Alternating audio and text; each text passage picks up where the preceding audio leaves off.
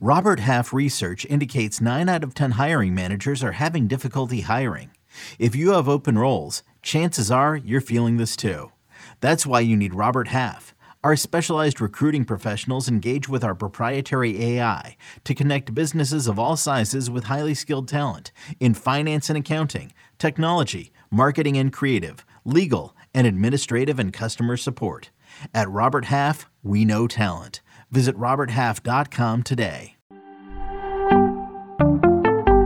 Who are the biggest risers and fallers based on early ADP? Find out next on Fantasy Baseball Today in 5. Welcome into FBT in 5. Today is Tuesday, January 3rd. I am Frank Stampfl, joined by The Welsh. Make sure you follow him on Twitter at Is It The Welsh.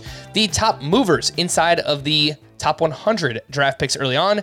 The biggest riser, Raisel Iglesias from pick 82 to 59. We know now that Kenley Jansen will be pitching in uh, Boston. So Raisel Iglesias is the closer in Atlanta. He's going just ahead of Felix Bautista and Ryan Helsley.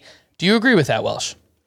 Uh, I think that's the right spot. We talked about this on Fantasy Baseball today, where when you look at starting pitchers, a kind of really easy strategy you can go with is hey, pick on some pitchers that aren't some good teams that can get you some extra wins. The same thing you could apply to closers. Uh, Felix Bautista with the Orioles is always done me a little bit eh. Uh, Helsley, I really like. I think uh, Iglesias and Helsley in the same spot are in a pretty good range. Early projections have 11 closers with 30 or more saves. Iglesias and Helsley both projected at 30. Bautista not projected at 30. So just putting that out there. All right. So we got some outfielders that are moving on up, and I think it's because they're listening to you, Welsh, because people do not want to miss out on the reliable outfielders. We've got three names here Luis Robert going from pick 45 in November to 38 in December, Kyle Schwarber from 65 to 58, and Bryan Reynolds from 98 to 90. So three outfielders inside the top 100 on the rise. Do you agree? I think all of them make sense. I think that maybe they make sense for different reasons. I think you could put some question marks uh, in, in, our joke here. There's one that's a little hot in uh, Kyle Schwarber. There's one that's a little cold in Luis Robert and what he's done as far as injuries. But I think people trying to buy buy back in. But then there's one it's just right. And it's Bryan Reynolds to me. He's coming at a really good value. And I think, you know, people are starting to potentially look that he might get traded because he's requested a trade. I think we might have already forgot about that in all the madness that went on during uh, winter meetings and just you know the layover between when baseball really starts. That you know if you were to put Bryan Reynolds on a team like the Astros or the Cardinals or the Braves or something like that, I don't think you'd be talking about him moving up from 98 to 90. You'd be talking about him moving up from 98 to maybe 75 or 70. This is a upper 20s home run hitter, close to the double digit stolen bases batting average, you know, probably between the 260 and 280 range. And maybe you could tick up those run and RBI if you're on a really good team. I think he's a safety net. He's boring. I think he's more boring than Luis Robert and Kyle Schwarber, but I think he is definitely regardless of this move, a corner cornerstone of what I want to draft, especially when I've been talking about how worried I am about outfield. And maybe you'll get the benefit of him going to a contender, and that's only going to boost his value up more.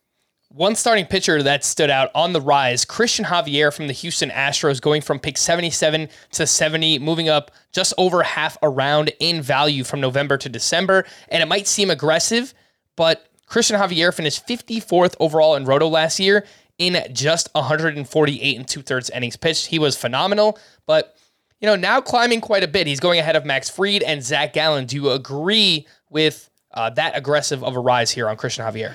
Yeah, I mean, I think people what they're seeing is they're seeing what we got out of a short sample size and the value and what we could have more of. He finished really strong last year, had a 179 ERA in the second half coming off of a 3.22 ERA. He had a better expected ERA than his actual ERA last year and an almost 12K per nine. Walks were a little bit heavy, but you got great run support. You got the extra benefit of probably just walking into some more wins.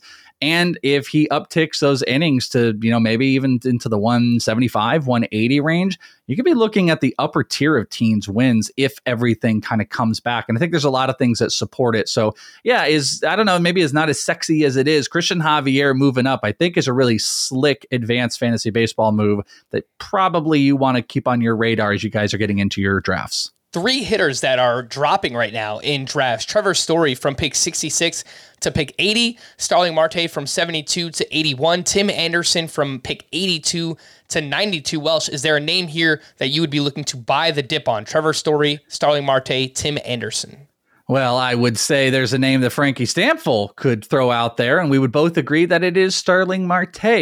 I don't fully understand it. I think uh, you had mentioned a lot of it probably has to do with the movement in the lineup. Brandon Nimmo, maybe he's going to be the de facto uh, leadoff guy every single day. Carlos Correa currently lined up, if he ever signs, to hit two. But I think there's just a lot of versatility that this lineup has in, you know, three guys that can be three, four hitters and three guys that can be one, two hitters. And Starling Marte projections are still really favorable. Hit over 280 for four straight seasons, yet he's projected at 260 over 20 stolen bases and around 16 homers.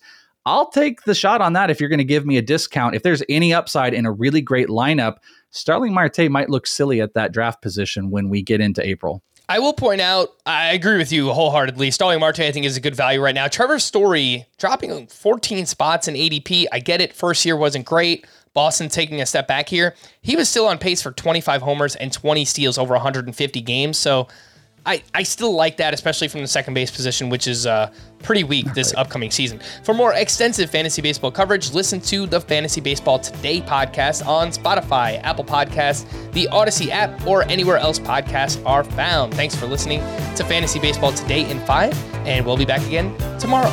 Bye bye. Sonic the Hedgehog, a new hero arrives. I am ready. Is there anyone stronger? No. Tougher? No. Funnier? I do not make jokes, I make warriors. Knuckles, now streaming only on Paramount Plus. Yes!